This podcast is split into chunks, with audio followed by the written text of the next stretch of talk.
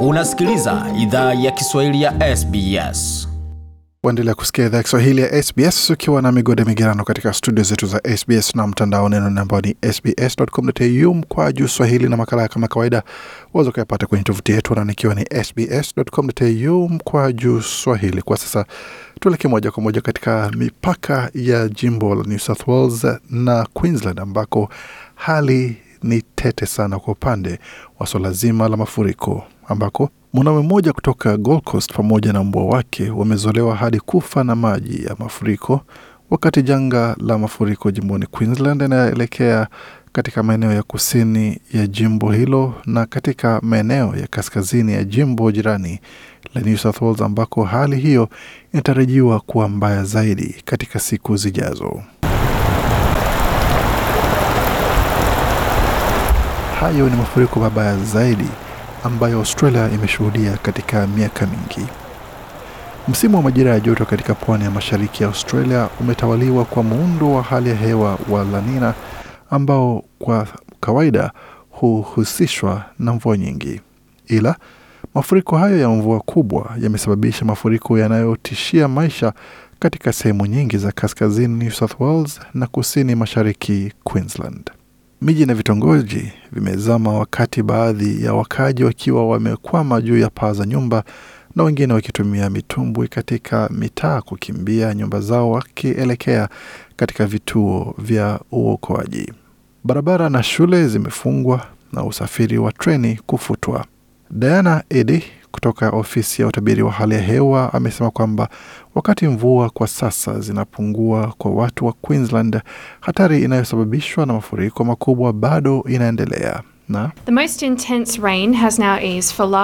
mvua nyingi kwa sasa imepungua kwa sehemu nyingi za kusini mashariki Queensland, hata kama tisho linaendelea kwa maeneo ya kusini ya mji wa Gold Coast pamoja na eneo la Scenic Rim.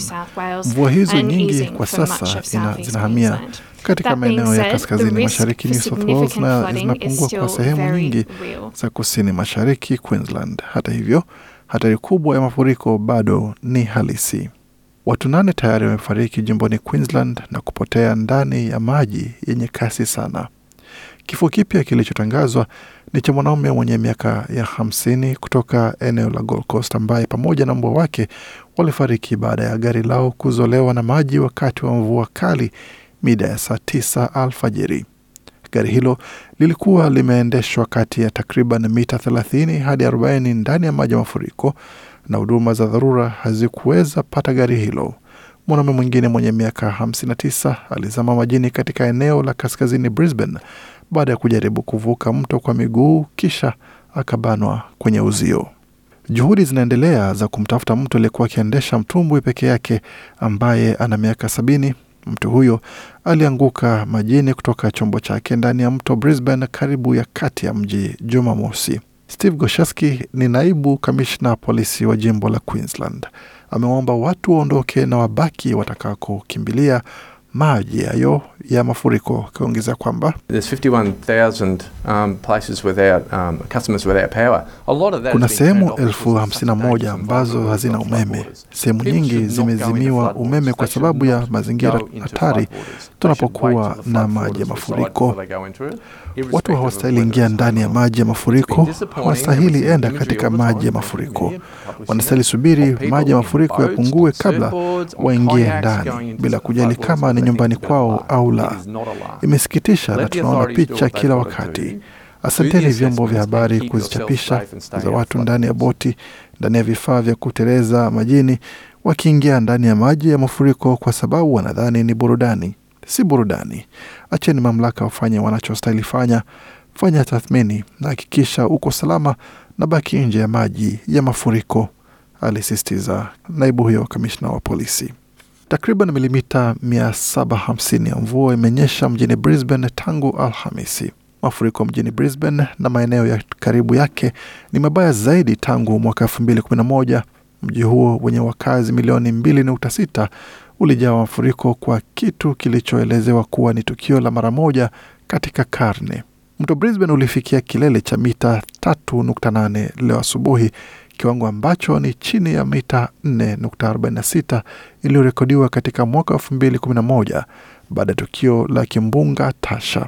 Mamlaka wanaosimamia janga jimboni humo wametangaza maeneo ya Brisbane na Gympie kuwa maeneo ya janga. Wafanyakazi wa dharura wamefanya zaidi ya uokoaji mia moja baada ya kupokea zaidi ya maombi elfu nane ya msaada katika mji mkuu wa Queensland na maeneo ya karibu tangu mchana wa Jumapili.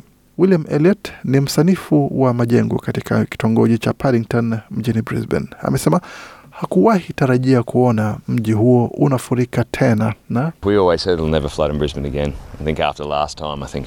tulikuwa tukisema haitawahi furika tena mjini Brisbane. Nadhani baada ya mara ya mwisho ya tukio hilo na uchunguzi wa mafuriko pamoja na viwango vya bawa, nadhani sote tulidhani vitu vingi vifanyika, kazi nyingi imefanyika nyuma ya pazia. Hakuna uwezekano wa hali hiyo kujirudia, ila imetokea tena. Kiongozi wa jimbo hilo Anastasia Palshe amesema tunaona mifumo tofauti ya kusafiri kwa maji wakati huu. Aliongezea kwamba kilichofanyika hapa ni kila mtu alitarajia mazingira kubadilika, ila hayakubadilika, na bomu hili la mvua limebaki katika sehemu nzima ya kusini mashariki, na ilikuwa na madhara makubwa kwa maeneo ya kunasa maji na mito, pamoja na kila kitu kilichoendelea katika sehemu za kusini mashariki ya jimbo letu. Hilo halitatabiriki. Hakuna mtu hata ofisi ya utabiri wa hali ya hewa ambaye aliona hili likija. Imekuwa kwa kasi na imekuwa na madhara makubwa, alisisitiza kiongozi wa jimbo hilo Bi Palaszczuk. Kwa sasa kuna tahadhari kubwa ambayo imetangazwa kwa mito ya Mary, Logan na Albert pamoja na mji wa Dobi katika maeneo ya Western Downs kusini mwa mpaka wa Queensland. Katika maeneo ya kaskazini New South Wales, amri za kuondoka zilitolewa kwa miji kadhaa, mji wa Lismore ukijumuishwa. Mji huo unajiandaa kwa mafuriko mabaya zaidi kuliko yaliyorekodiwa kabla, maeneo yake ya kati ya mji yakiwa yamefurika kabisa.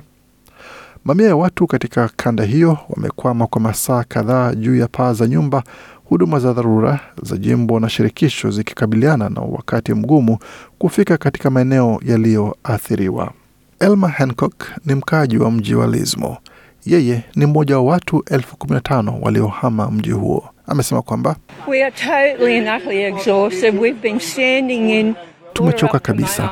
Tumekuwa tukisimama ndani ya maji yaliyofika makwapani kwa masaa kadhaa. Nyumba yangu ilifurika. Nilitembea hadi kwa binti yangu kwa sababu tunachangia upango. Nyumba yake pia ilifurika. Ilichukua takriban masaa mawili tangu nilipoondoka kwangu na maji kuanza kuingia ndani, kisha ilichukua masaa mawili na tulikuwa na zaidi ya mita moja ya maji ndani ya nyumba ya binti yangu. Tulipakia kila kitu kutoka nyumba yangu, kisha tukapakia vitu ndani ya nyumba yake pia. Tuna paka wawili na mjukuu mwenye miaka kumi na tatu na tumechoka kabisa. Mji wa Lismo si geni kwa mafuriko, ila wakaaji wamesema kwamba wakati huu hali hiyo ni tofauti, wakisema mafuriko hayo ni mabaya zaidi. Mwanamke mwingine kutoka mji huo pia aliokolewa kutoka ndani ya nyumba yake iliyokuwa imezama majini. Amesema hajawahi ona tukio lolote kama hilo.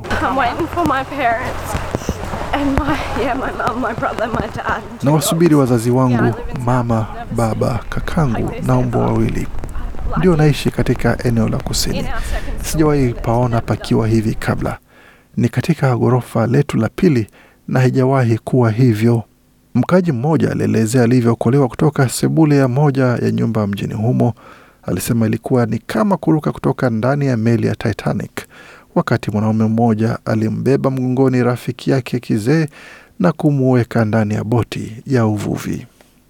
Naye mkaji mwingine wa mji wa Lismo ameelezea jinsi amekuwa akikita kambi katika paa ya nyumba ya wazazi wake iliyozama majini. Nilizungumza na wakoaji wa ACS pamoja na polisi na waliniambia nipande sehemu ya juu niwezavyo. Kwa hiyo nilipanda hadi juu ya paa na kubaki hapo kwa masaa kadhaa, kisha maji yakaanza ingia ndani ya nyumba. Kwa hiyo nilimpigia simu rafiki yangu na kumwambia ondoka, sababu kitu kikitokea hautaweza ondoka. Kwa hiyo mmoja wa majirani alikuwa akiendesha boti yake akiwasaidia watu. Kwa hiyo nilipelekwa kwa mama na baba, na walikuwa juu ya paa ambako walikuwa wamekita kambi tangu mida ya saa 11 saa 12 hivi alfajiri ya leo. Jeshi la ulinzi la Australia limeitwa kutoa msaada wa uokoaji, wakati wakaaji wengi wa maeneo hayo wanaendelea kutuma ujumbe wa kusaidiwa kwa haraka kwa shirika la uokoaji la SES kupitia mitandao ya kijamii. Wakati huo kiongozi wa jimbo la New South Wales Dominic Perrottet ameonya kuwa hali mbaya bado haijaisha na Uh, we are seeing uh, unprecedented flooding, uh, particularly in northern New South Wales. Tunaona mafuriko yasiyo ya kawaida hususan katika eneo la kaskazini New South Wales, na tunatarajia mafuriko hayo kuwa mabaya zaidi.